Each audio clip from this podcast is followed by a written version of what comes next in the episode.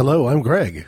Let's have an inappropriate conversation about protecting society with and from capital punishment.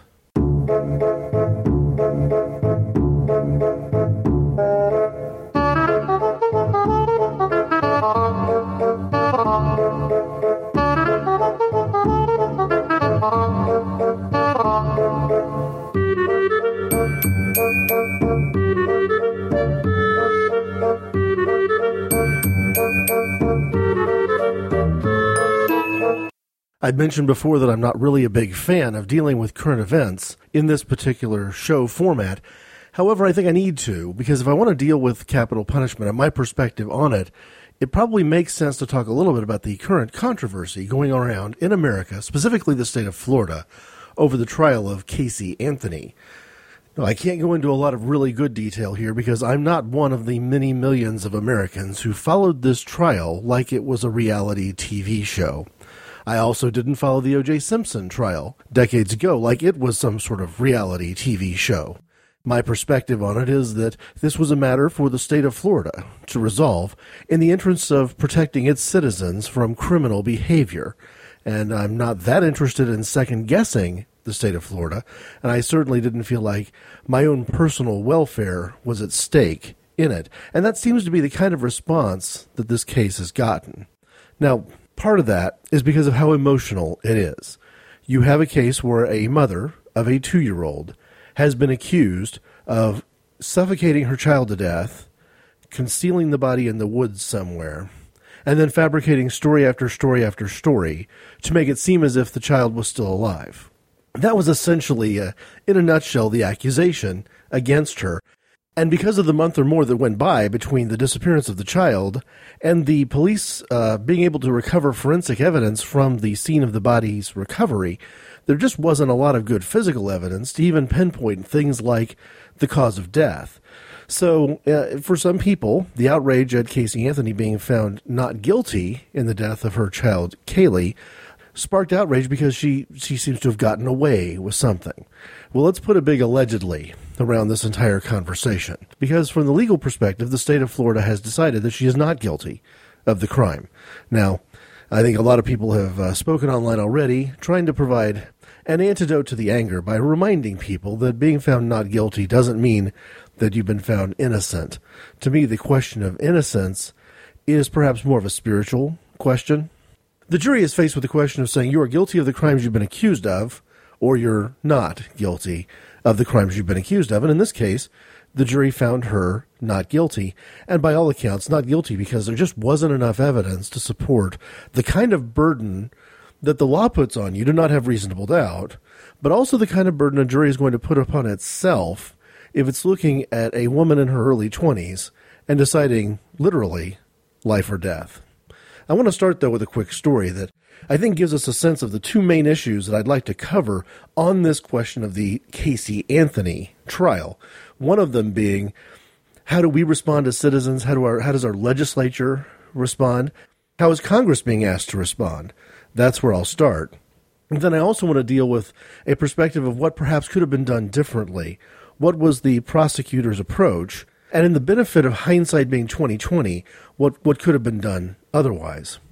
Let me start, though, with a July 8th article published in Christian Science Monitor uh, with the byline of Chloe Stepney. And I'll start at the beginning, but then I'll jump forward pretty quickly.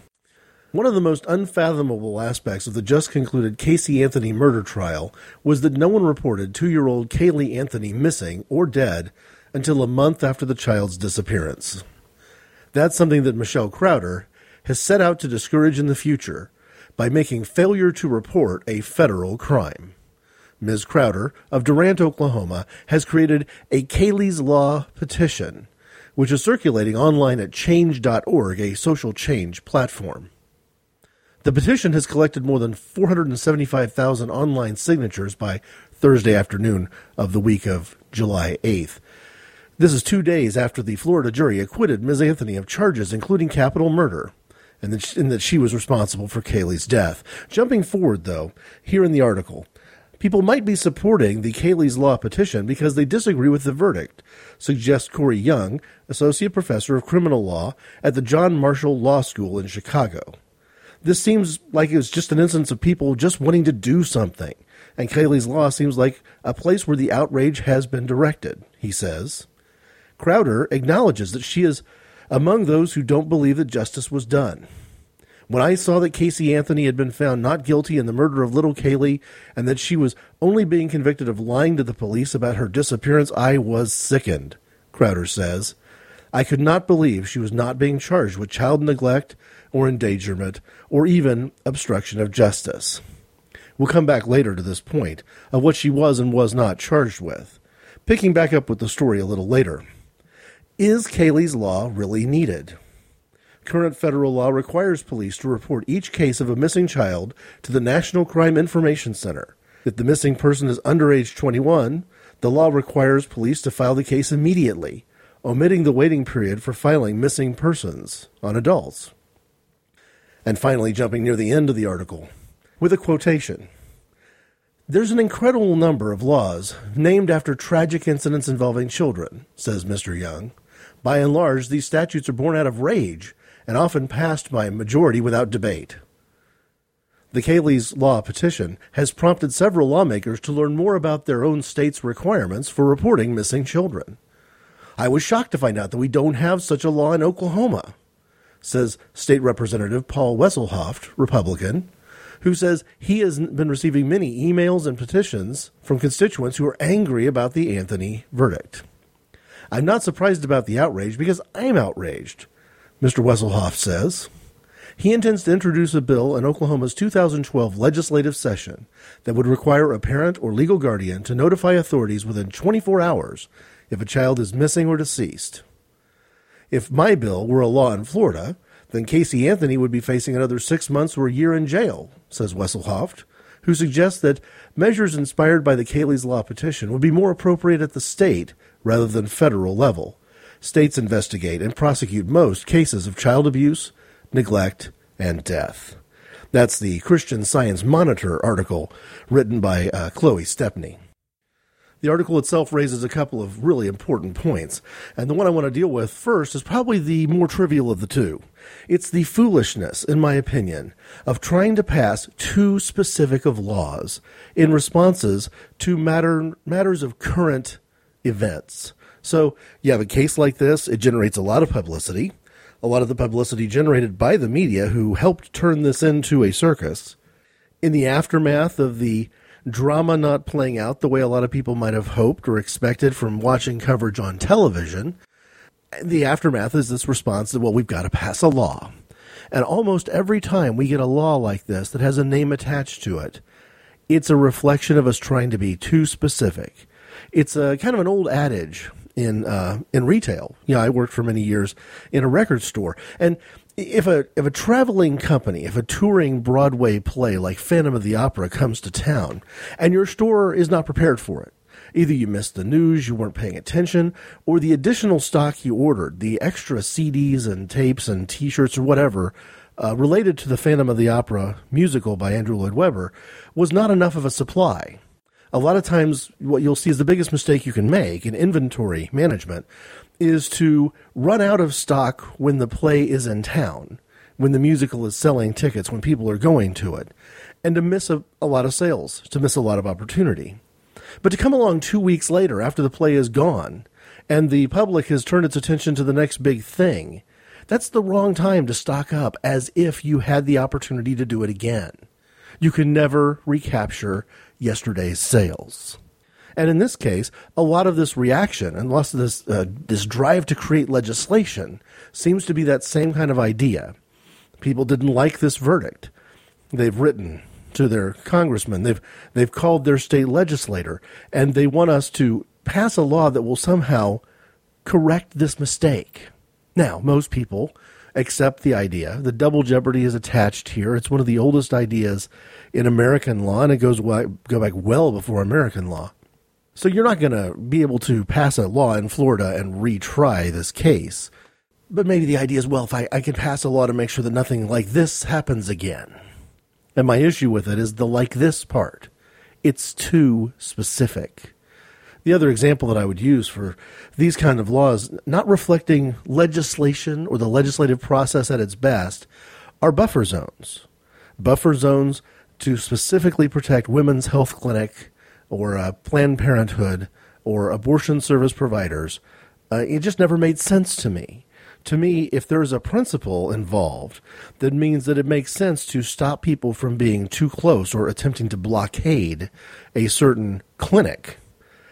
Certainly, that principle also applies to hospitals. Why would you write a law that is specifically focused on one kind of medical outpatient treatment facility and not the others? Why would you even limit it to a medical scenario? Why wouldn't we pass a law that says that you can't uh, blockade or you can't create uh, too close of a protest to a dentist's office or a dermatologist's office? You know, you know, maybe no one's opposed to good oral health care. Maybe we have no reason to believe that people are going to be out front protesting and waving signs and throwing things and screaming at people over their desire to clear up uh, an issue with their skin. But the principle is what our legislatures ought to be doing. Ought to be getting together and say, you know what? Let's take a look at the state of the law as it is and see if the state of the law as it is is sufficient.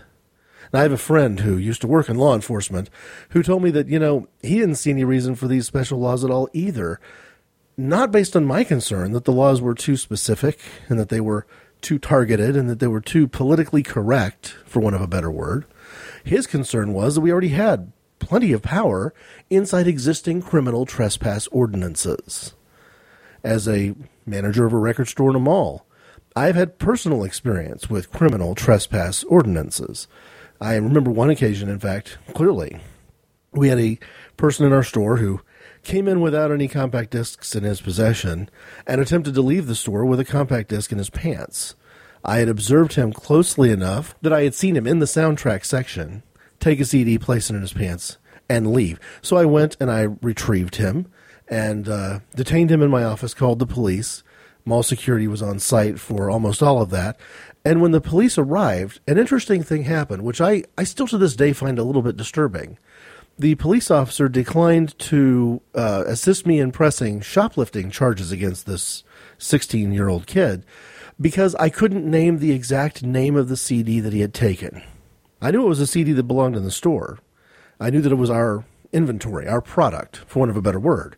But because I didn't see the title, I wasn't observing at that kind of proximity that it, it, wasn't good enough testimony. And that really bothered me. But knowing that I was a little bit outraged by that, the police officer did say that he would be more than happy to assist me in imposing criminal trespass ordinance against this individual and essentially saying that you are no longer welcome to be a customer in my store that I no longer view our relationship as as uh, as store to customer. I view you as a criminal element. And so what I did tell him was that until the time of his 18th birthday, he was no longer welcome in my store. If he stepped foot in my property, he would be arrested for criminal trespass. And that ordinance gave me, you know, a lot of support in terms of making sure that I wouldn't have to deal with this particular shoplifter again. I wasn't going to be putting him back into the pond and, and hoping to catch him again someday. I could simply say, no, I'm done with you until you've had more time to mature, until um, I've had a little distance from this criminal activity that I unfortunately was not able to do anything about in the legal system, that I'm going to keep you outside my store. And just to let you know, this was not some, you know, store manager on a power trip uh, persecuting an innocent high school kid. This guy had attitude to spare. And essentially, what he told me was that uh, he wasn't going to obey that ordinance and that there was nothing I could do about it because he was just going to come back in with his mom and dad. And at first, I let the police officer speak for me, and the police officer made it clear as clear as day to this young man that the criminal trespass ordinance applied to him, and it did not apply to his parents. But the presence of his parents did not give him the power or authority to enter my store. So I jumped in and I said, The bottom line is this if you want to come to the mall with your parents, that's fine. Your parents can come in and shop. You can sit outside. You know, I, I don't have any problem selling the latest new release to you through your parents. I believe, at least I have no evidence to think otherwise, that your parents aren't going to shoplift. but you're not welcome in my store. He goes, Well, what if I show up with my neighbor across the street who's a police officer? I said, Well, why don't you ask him? He's a police officer. He'll be able to explain it to you just as well as this other police officer has. If you show up in my store with a police officer, he can come into my store and buy a CD for you. You stay on the bench outside. He came up with example after example after example. What if he knew the mall manager? What if his what if his parents were friends with? I just I interrupted him. I said, "Listen, if Jesus Christ comes to the mall with you, your Lord and personal Savior can come into my store and purchase a CD, and you stay on the bench outside." And so my friend uh, had given me enough enough of a reminder to say, yeah, we don't necessarily need any of these buffer zone laws if we're willing to impose criminal trespass ordinances aggressively and properly to make sure that a business doesn't get completely shut down because somebody has a moral objection to the practice of dentistry or to the practice of contraception. And here we have a similar idea in that the moment that the law is being written to target this one event, it's probably a mistake the uh, woman from Oklahoma, you know, rattling off the list of things that she was upset by, really hit the nail on the head. I'll requote her when she says, I could not believe that she was not being charged with child neglect or child endangerment or even obstruction of justice. Well, she's exactly right. Had the defendant in this case been charged with those things, I believe the jury might have had plenty of evidence with which to render a verdict.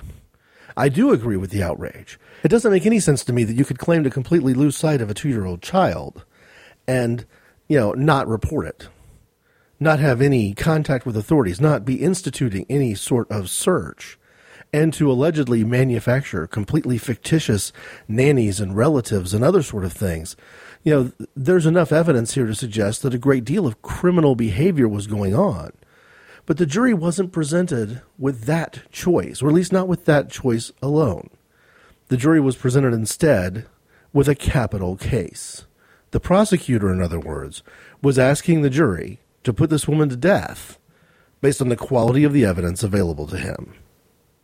I want to ask a question. And while we ponder this question, I think I'm going to share some Bible verses because I want to talk about this thing from a distinctly Christian perspective.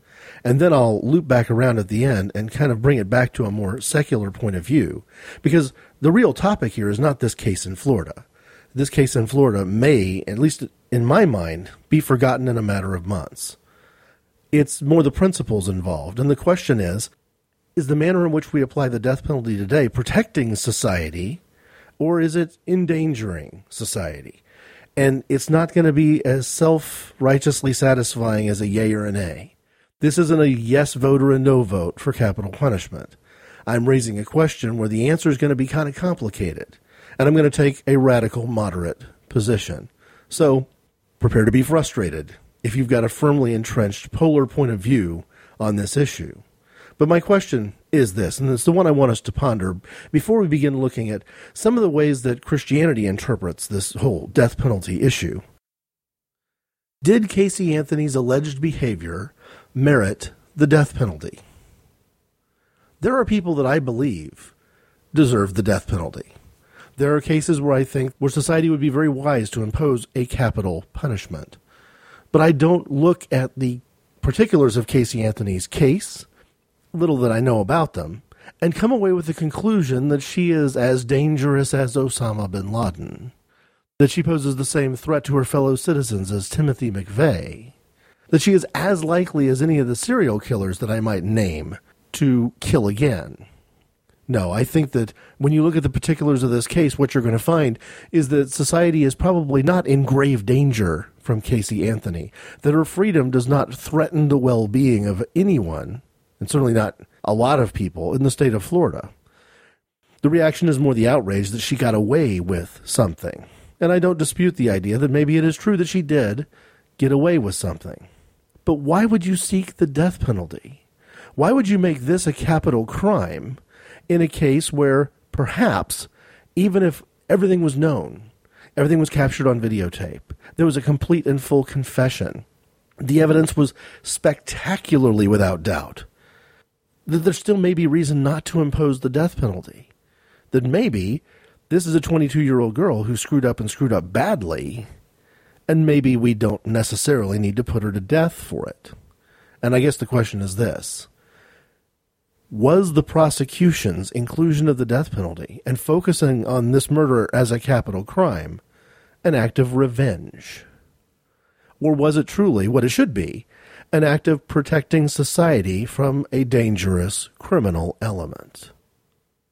Let's give that some thought. Hi, this is Will Tristrummer for those about to rock, saying that if you like to listen to three guys break it down and talk about the seminal heavy metal albums of our time, go to simplysyndicated.com. You won't find it there, but you know, we try our best. There will be some people who will disagree with me on the conservative or the right side of the political spectrum and say that I'm wrong to focus this thing on it being about uh, clear and present danger, protecting society. Sometimes a crime is so heinous, sometimes it is so upsetting to the citizenry that the death penalty is the only reasonable response. And what I'm going to do is I'm going to suggest, a little hesitantly, that the use of the word heinous has become synonymous with a justification for revenge. Do we want to invest too much into the circumstances when the circumstances don't have any rational backing to them to say, yes, I have reason to believe this person will kill again? That we need to put this person away for a very long time, or possibly forever, in order to protect society. Who exactly is Casey Anthony posing a lethal, deadly threat of violence to right now, at this minute? Now, I've had friends in church who've suggested to me that, well, she doesn't pose a threat to a person who's living and breathing and on this planet now, but she might get pregnant again. And I think we've got to be a little bit careful about whether or not we want to impose a death penalty against somebody for the threat they might pose to a person who does not yet exist. Seems to me that's a very a very difficult standard to try to um, you know hang the state of your law upon. We've got to be more careful than that. But on the other hand, here in a minute, I'm going to get to the left side of the political spectrum and the liberal perspective that everything that I've just said about the death penalty is true regardless of the circumstances, and the only way to protect society is to ban it. Well, I'm not even sure that my liberal friends understand what we're protecting society from fully and completely. Because let's say, for the sake of argument, again, allegedly, let's decide that Casey Anthony is guilty of the crime she's been committed. I'm going to argue that the use of the death penalty is the reason she's running free right now. The prosecution perhaps asked for a greater charge than the jury could stomach. And even though we expect the jury that they should be able to think it through and be more logical and, and rational and studious about it, the reality is the level of proof you're going to ask of me to decide that somebody's guilty and needs to face a $2,000 fine may not be as high as it should be when compared to the amount of proof I'm going to ask of myself if the answer is life or death. Again, we may say, hey, you shouldn't have a sliding scale. Reasonable doubt is reasonable doubt. You're a juror, you took an oath, so forth and so on. But in my mind, if what I'm doing is as permanent as a life or death decision, maybe I'm a little bit more likely to have doubt. You can call that an indictment of me. You can say that I'm, I don't have the integrity that I should. But maybe there's a little bit more going on from a human nature perspective. Again, she wasn't facing a combination of charges that was going to boil up to a cocktail that was going to put her in prison for six to ten years. The jury was being asked to find her guilty of a capital crime, where the sentence was going to be the death penalty. So, in the midst of this either or here, is the death penalty always right? Well, no. I don't believe that. Is the death penalty always wrong? Well, no. I don't believe that either. But here's the irony you're going to find people, at least from a Judeo Christian perspective, who will use the Bible, use the Old Testament, the New Testament, to provide support for both of these polar opposite positions. So let's go there and take a look. It may not technically be the earliest mention of this life for life concept. Perhaps the more oft quoted version of this concept is Leviticus chapter 24, verses 17 to 22. If a man takes the life of any human being, he shall surely be put to death. The one who takes the life of an animal shall make it good life for life. If a man injures his neighbor, just as he has done, so it shall be done to him. Fracture for fracture, eye for eye, tooth for tooth. Just as he has injured a man, so it shall be inflicted on him. Thus the one who kills an animal shall make it good, but one who kills a man shall be put to death. There shall be one standard for you it shall be for the stranger as well as the native, for I am the Lord your God. So this is where we get this concept of an eye for an eye and a tooth for a tooth, and it actually extends beyond that. And the irony to me is a lot of the people who are pro death penalty and quote Hebrew scriptures to support their perspective would be outraged at the idea that someone might suggest that the proper standard we should use in our courtrooms today is a fracture for a fracture. If someone negligently causes a vehicular accident of some sort that breaks the arm and the collarbone of people in the other vehicle, um, we expect to go to court and see a monetary relief for that. We expect money to change hands in terms of paying for medical bills and and replacing damaged vehicles. We do not expect the judge to say, yes, and as a result of the fact that you were driving the vehicle and you were found at fault, violating traffic laws, failure to yield, whatever, uh, the punishment for you will be one broken left arm and one broken right clavicle. We'd be outraged. As outraged as we get as evangelical Christians when we hear about some of the penalties established in the Muslim world using very similar and very ancient concepts in terms of how do you handle a thief. Well, can it be that much different to say if someone steals, I'm going to cut his hands off, than to say if someone creates uh, an injury and kills an animal, I'm going to go to his house and kill his animal. This is the passage of Scripture that we're purporting to be crucially important to the way we do our laws. Um, and the reason that the death penalty is critical and can't be compromised and shouldn't be discussed, it's beyond reproach. That same passage of Scripture is very clear. If I accidentally run over my neighbor's dog, he should be giving my dog a lethal injection. And do we really buy that? Or do we have perhaps, as Christians, as evangelical Christians, do we perhaps have more of a New Testament point of view? Well, I'll get to the New Testament in a minute. First, I want to share my point of view about capital punishment, and it seems only fair to go right back to the book of Genesis. If Genesis is the, for want of a better word, genesis of this idea that we should uh, take a life for the killing of a life, what does God do the first time he has an opportunity to deal with a capital crime? Now I'm going to Genesis chapter 4, verses 9 through 15, and it's worth reading the entire chapter 4 of the book of Genesis. It's one of the more interesting stories in this early passage of Hebrew scriptures because it deals with the story of Cain and Abel. And depending on how literalistically you choose to read the first few chapters in Genesis, we're talking about the first two human beings born on the planet. So you've got two sons of Adam and Eve, one named Cain, one named Abel, and uh, there's jealousy between them, particularly from Cain's perspective, because Cain is creating crops agriculturally, and the first um, the first of his crops he's giving to the Lord as an offering. And Abel is tending to sheep and cattle and livestock and giving the first of his uh, livestock to the Lord as an offering.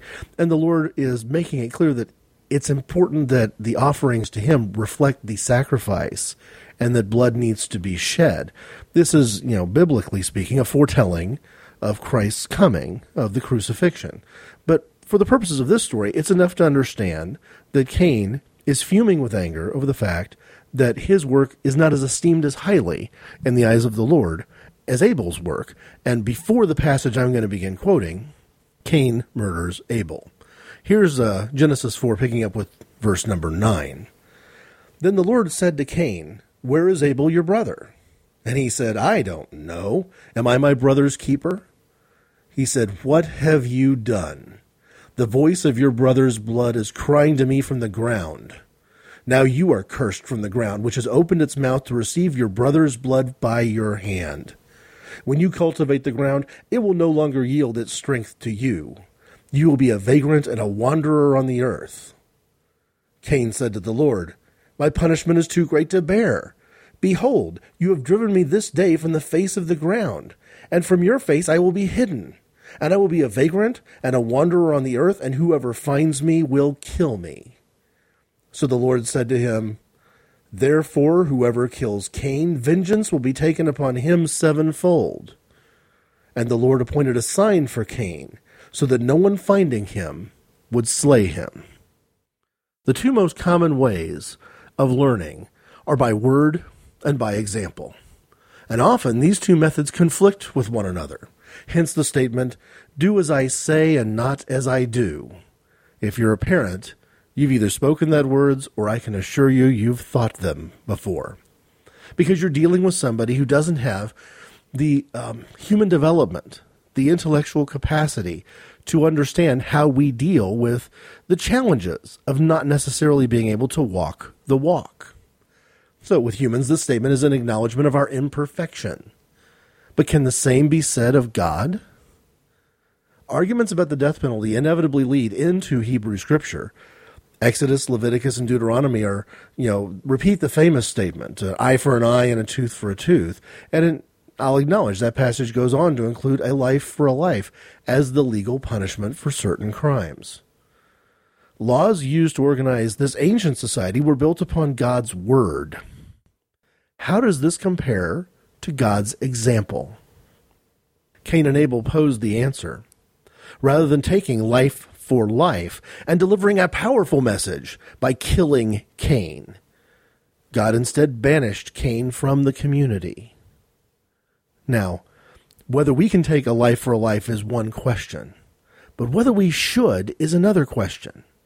To say the least, we must not be cavalier about death penalty decisions. And the reason I say that is, what if we accidentally kill Cain? Killing Cain is a sevenfold mistake. So how do we know? To me, the answer is in the New Testament. As a Christian, I've got an advantage over Jewish friends who are as radically moderate as I am. You know, that they may have a middle position here on the issue, but they may not have the same scriptural foundation I do because I've just given a pretty fair impression of what the Old Testament has to say on the matter. Or have I? I want to jump to the book of Romans, chapter 13, and quote uh, from the middle of verse 8 through verse 10. This is Paul speaking to the church in Rome and trying to help them understand what Jesus did and what his death on the cross and his resurrection meant, and how to reconcile that with the Jewish law. Now, he's speaking to a Gentile audience, but he's speaking to a Gentile audience about the Torah. For he who loves his neighbor has fulfilled the law. For this, you shall not commit adultery, you shall not murder, you shall not steal, you shall not covet. And if there is any other commandment, it is summed up within this saying You shall love your neighbor as yourself. Love does no wrong to a neighbor. Therefore, love is the fulfillment of the law. If you've listened to any of these inappropriate conversations before, you know that I'm quoting Paul, who is in fact quoting Jesus. Because Jesus did tell us how do we understand the Old Testament laws? What laws should we be following? What laws do we not need to be obsessed about? Especially not legalistically obsessed about the way the Pharisees were. Jesus had lots of things to say about the Pharisees who were obsessed with the quote unquote letter of the law. And Jesus summed it up in the same way Paul has. Love the Lord your God with all your heart and soul and strength and mind, and love your neighbor as you love yourself. This is, as Paul says, the fulfillment of the law. Now, on another day, we're going to come back to the idea of whether or not you can um, love your neighbor and have a lot of judgment to cast upon them for things that they do in the privacy of their own home with someone they love and care about. And we may turn it around and say, well, can you engage in an intimate and um, sacred interpersonal relationship? Not sacred in the sense of following a, a, list of holy ordinances, but sacred in the sense of being um, sincere and held within a covenant between you and another person. And how can that be? How can that faithfulness between two human beings be construed to be somehow not loving your neighbor as you love yourself? We'll get back to that on some other occasion. But for now, I'd like to dismiss the idea that this is just a Christian concept, this is something that Jesus said that Paul then later quoted. It also goes back to the book of Leviticus, chapter 19, verse 18, where it says, You shall not take vengeance, nor bear any grudge against the sons of your people, but you shall love your neighbor as yourself. I am the Lord. So the book of Leviticus we get a lot of rules and regulations which provide for and even insist the death penalty be imposed upon people for a great variety of reasons. Well, by and large, Jesus has um, overturned a lot of those rules and regulations and reasons and replaced them with this one love your neighbor as you love yourself. Or more specifically, do not seek vengeance.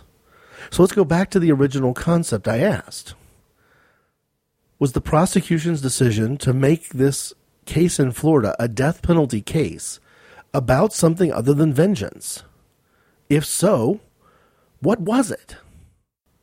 I do not believe that this 22 year old girl poses a clear and present danger to anyone who's currently on this planet.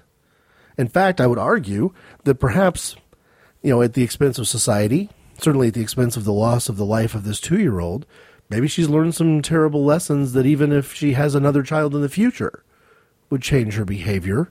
None of us can know that with any certainty. What I do know is that Casey Anthony did not pose a clear and present danger to most of the rest of the state of Florida.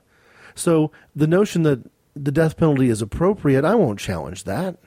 Uh, you have a capital case where a murder was committed. The law certainly provides for the death penalty to be on the table. What I would challenge is whether or not she poses a clear and present danger, whether the death penalty was a smart idea. Or again, was it about vengeance?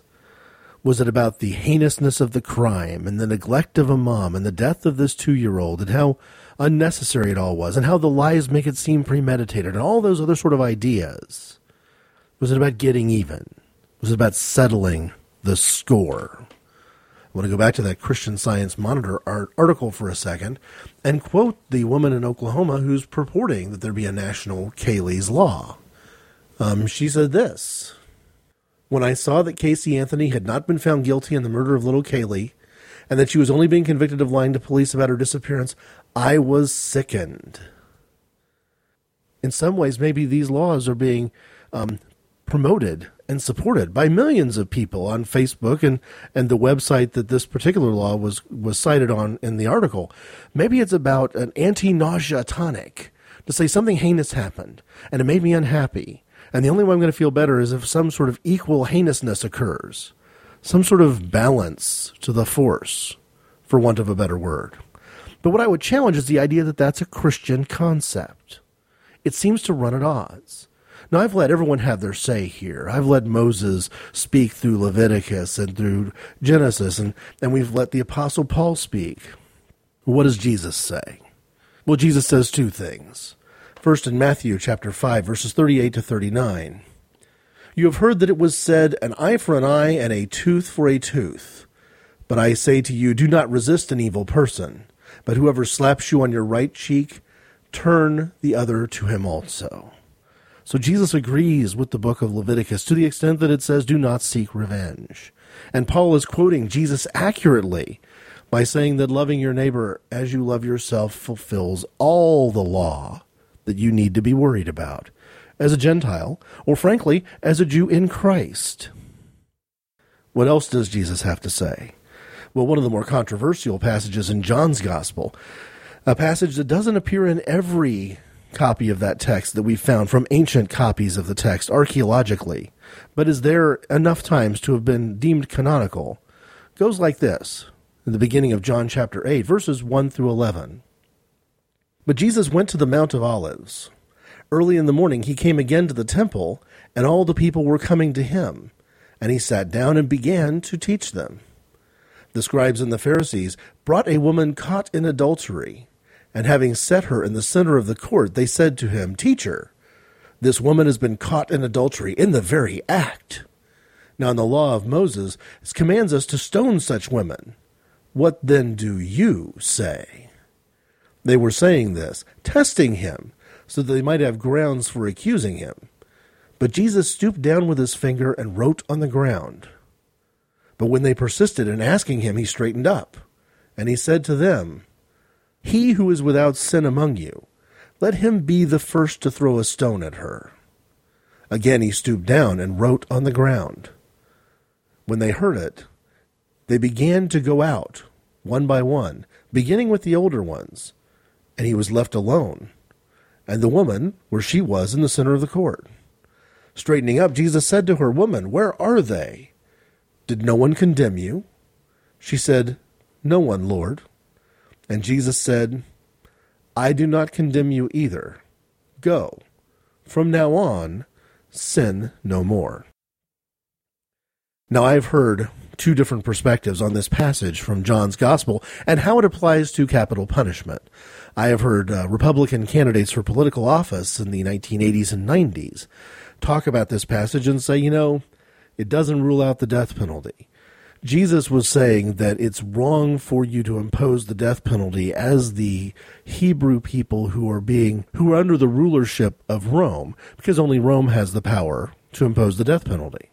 This is not a wrong interpretation. That is actually the trap that the scribes and the Pharisees were setting for Jesus. Either he was going to contradict the law and the prophets and say that there was some reason why this woman should not be stoned for adultery, that adultery wasn't a capital crime in Hebrew society when it really was. Or Jesus was going to go along with the idea of stoning this woman and imposing capital punishment from the perspective of Israel when that, you know, power was fully invested in Rome. So it was sort of a catch 22. What's more interesting to me, though, is the idea that Jesus was letting them come to the decision on their own. He could have challenged them aggressively face to face and said, Hang on a second. If you caught her in the act of adultery, where's the man? We should be imposing an equal sentence here. He could have done it. It would have been consistent with his political views. But he chose not to. The thing that isn't clear is what Jesus was writing on the ground in each one of these segments between when he's asked for an opinion and offers a response. I've heard lots of talk about this over the years, uh, but we don't really know for sure. One of the things that I've heard was that the first time Jesus knelt to the ground, what he was writing was a quick, shorthand list of all the sins that he knew had been committed by the men who were accusing this woman. Maybe they were embezzling. Maybe they'd been cheating their customers as a tax collector might. Maybe they had committed adultery themselves. Maybe they were, uh, you know, actively involved in uh, in coveting or other envious sorts of behavior, or they're you know, born false witness against their neighbor.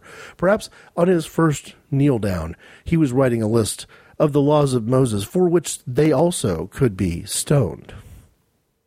He leans up and he says, I think whoever is without sin should cast the first stone, and then leans back down to the ground the way I like to think of this story, and I've got no real historical basis for this, it's just the way I like to interpret it.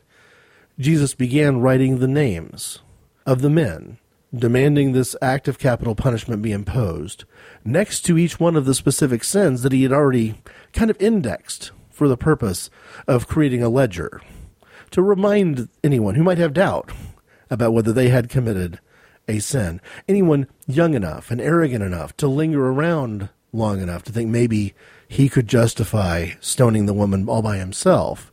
Because the older you are, the more experience you have, the more likely you're going to be, unless you're a complete liar and a hypocrite, to realize that, yeah, I've, I've done some pretty bad things myself. Maybe I've, I don't know, tape recorded a date back in high school or something along those lines. It would make me think, yeah, I'm not in a position here to be self righteous at all. So I think what Jesus was saying is, like what God established as an example in the book of Genesis. The death penalty exists, doesn't mean you have to impose it. But I'm also willing to grant that it doesn't mean that it should never be imposed. There's a difference there. I mean, it's kind of like the discussion, the conversation we had about abortion.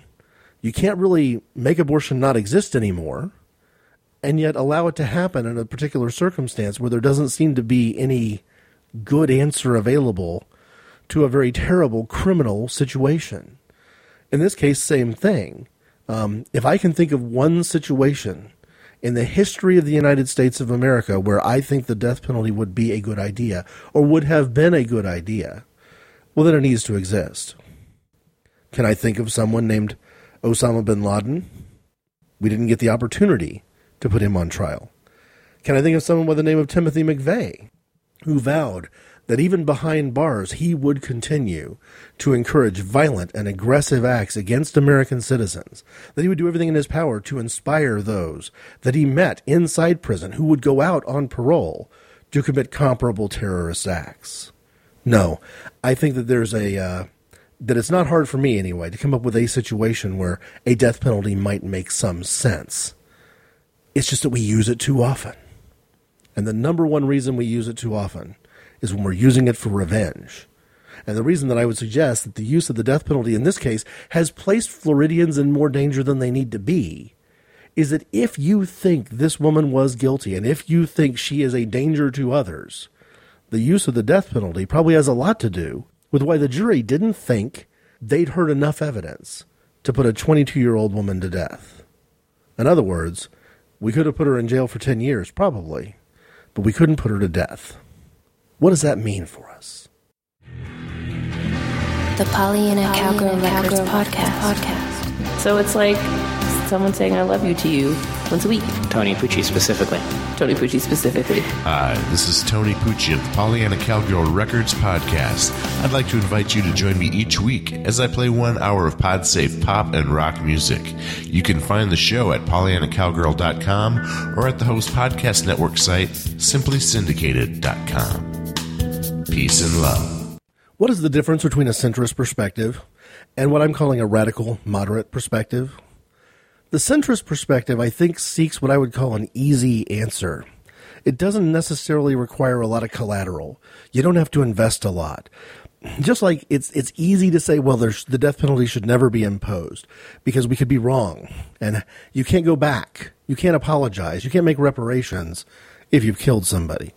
Or that the other answer, the other extreme, say the death penalty should always be imposed, an eye for an eye, a tooth for a tooth, a life for a life. Too simple.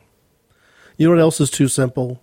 Too simple to say, well, life imprisonment without the possibility of parole is the answer. It's the compromise. It protects society from having to deal with any risk of a clear and present danger because you're taking a person, you're putting them in jail, and they're never getting back out. And yet you have this emergency hatch that if DNA evidence comes along, or if there's been prosecutorial misconduct that actually proves that the person was innocent all along, well, you don't have to, you know, manufacture a resurrection to begin setting that right. You're not completely without options in terms of apologizing to somebody and providing for some reparations. But the reason that life without the possibility of parole to me is too easy of an answer. It's an answer that does not make sense is that I don't see a fundamental difference between that and the death penalty. In each case, you're taking a person and you're saying, you are not getting out of this incarceration until you are dead. In other words, as a state, I'm imposing a death penalty against your freedom. I just don't have the courage to execute it. I'm going to wait until somehow chance or violence executes the death penalty on my behalf and pretend that the sentence that I imposed on you was never really a death penalty to begin with?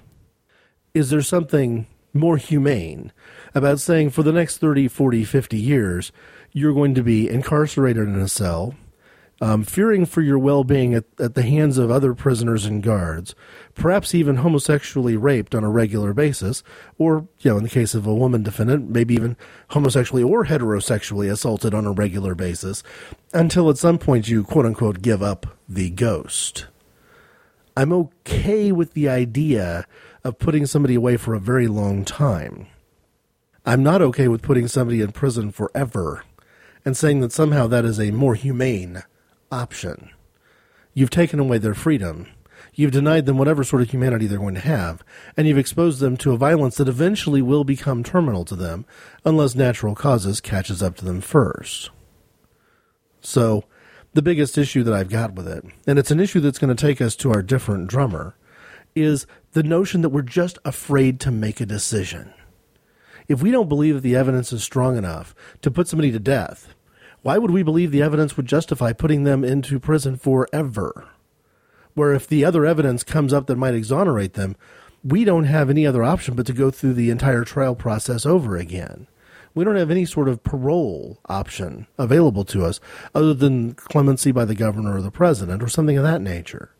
No, to me, hard 40 was the state of the law in a lot of the states in America when I was getting out of college it basically said we are going to set a very long window uh, during which there's no possibility of parole. And it's still a life sentence. After 40 years, you then come before the parole board, but we're not going to let the parole board have a say in your good behavior until 30 years have gone by or 40 years have gone by. I would even be open to the idea of a hard 50 and I'm not sure it makes sense to give somebody who's in his 50s a hard 50 sentence. I think that the idea behind a um, hard years sentence is to give somebody at least the chance, the possibility that if they survive, if they manage good behavior, if they if they demonstrate that they are worthy of being considered for parole, they will have an opportunity to stand before a parole board someday. But that the horizon could be long enough to protect society against somebody who actually is a danger to others, who is um, you know behaving in a way that we would describe as serial killer, for example. If we decide that this serial killer is so dangerous we need to impose a death penalty, then that's one thing.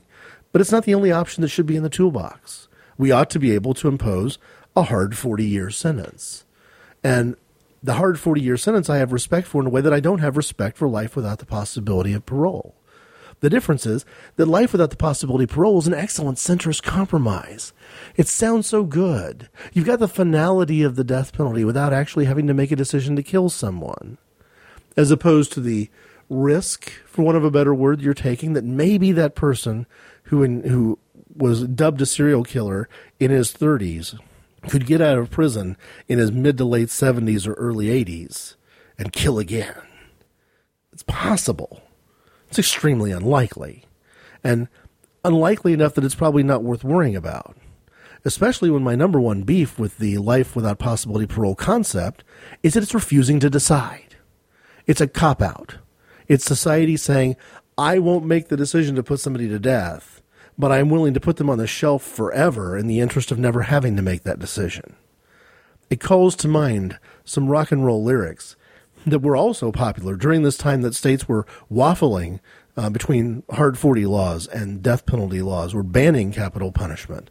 The line goes like this If you choose not to decide, you still have made a choice.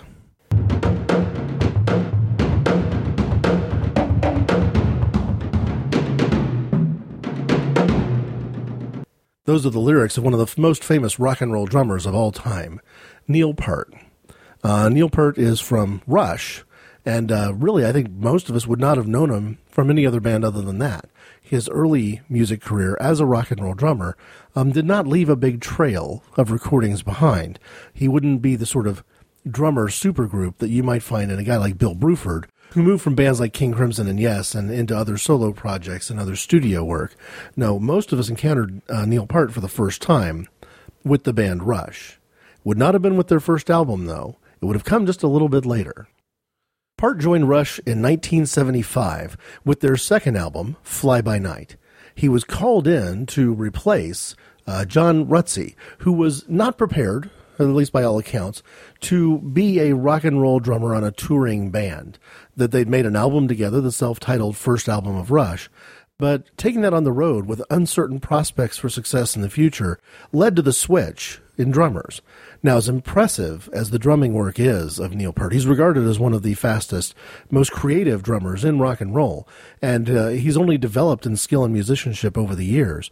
But I encountered him first with an album released just a couple years after Fly By Night, a live album called All the World's a Stage, and he actually does some of his best work, certainly his best solo work, on the songs that were written and recorded before he even joined the band.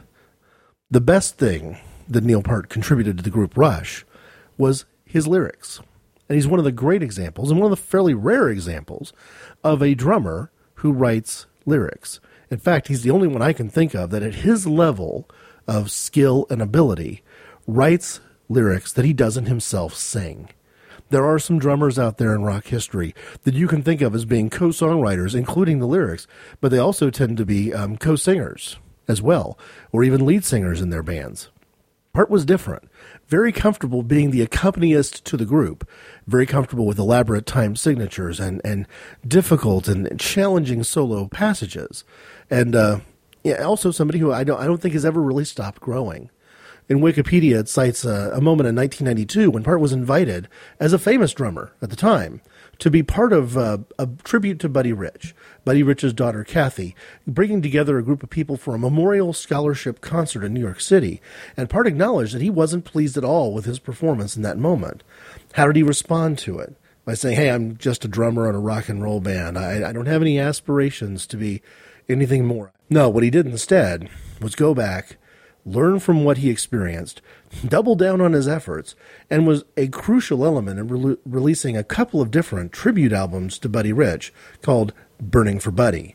these are albums which I have a tremendous amount of respect for because when you listen to them, they're modern interpretations of the original jazz releases. They don't sound like a rock and roller doing jazz. And Neil Peart is not the only drummer on the album. It features a wide variety of drummers, both from jazz and rock, uh, performing a tribute to this iconic jazz drummer and big band leader. So, from a drumming perspective, uh, Neil Peart, the credibility doesn't even need to be explained. But the lyrics, I think sometimes we take for granted. Rush is regarded as a prog rock group, and um, following in the footsteps or being somewhat in the aftermath of bands like Yes, you know, creating these elaborate 20, 30 minute songs that I think challenge a lot of listeners and certainly drive DJs crazy. And um, the lyrics behind those songs were by and large, not exclusively, but by and large, the work of Peart. Now, one of them was the song Free Will, which I quoted as we went into this different drummer segment, where it has the lines Hey, you can choose uh, not to decide, but you still have made a choice. Those are words that resonate with me, even though I'm not necessarily the biggest fan of, of Rush during that part of their career. I'm more of an early Rush guy. From Fly By Night all the way to A Farewell to Kings, or maybe Hemispheres, tends to be where I, I spend most of my time. It's not that I'm necessarily a critic of albums like Moving Pictures. I just felt that uh, what I loved most about the band was beginning to drift away. And I think that a lot of what they've done in the period after that was even more um, disconnected to what I truly enjoy. But though that that line, you know, if you choose not to decide, you still have made a choice. You know, not an original concept, not a philosophical idea that we can quote with the drummer from Rush, but nevertheless, somebody who put it on the radio who put that pop idea out there and made it relevant. To me, the lyric that I'll remember it most for is the song Madrigal, and that's how I'll end this short, different drummers segment, calling out to anyone that, hey, if, if you don't like the music of Rush, if that kind of progressive hard rock is not your thing, it's worth dialing up this guy's lyrics. Uh, and if nothing else, read them. They're literate. They're profound in many cases. In some cases, they're trite and obvious, but you know you're going to get that over the course of a long career. And remember, his number one uh, his number one task with the band that wasn't necessarily writing the words. He is first and foremost the drummer in a three man rock and roll outfit. You got one third of the musical responsibilities there, and and just in terms of writing the music side of the song, can't be taken for granted. No, I want to end with the song Madrigal from the album A Farewell to Kings, and these lines when the dragons grow too mighty to slay with pen or sword. I grow weary of the battle and the storm I walk toward. When all around is madness and there's no safe port in view, I long to turn my path homeward and stop a while with you. He finishes the song in the end of the second verse with this line In vain to search for order, and in vain to search for truth. But these things can still be given. Your love has shown me proof. At least from a lyric perspective, sounds to me like Neil Peart agrees with me about things like truth and love and eternal significance.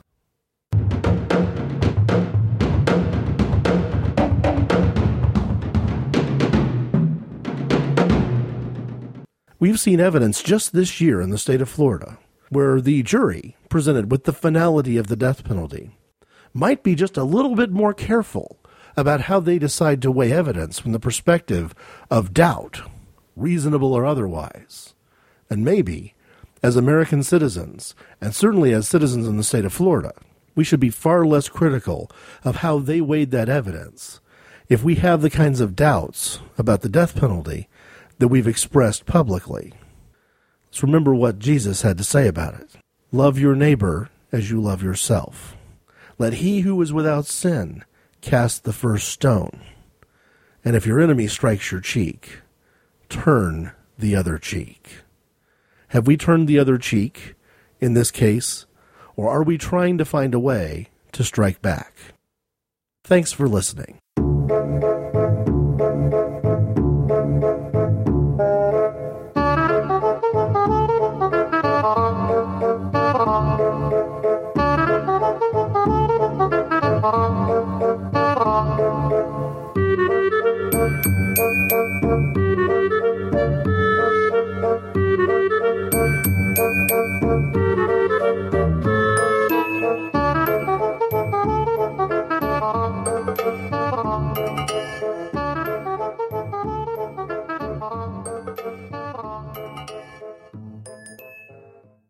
Music by Kevin MacLeod.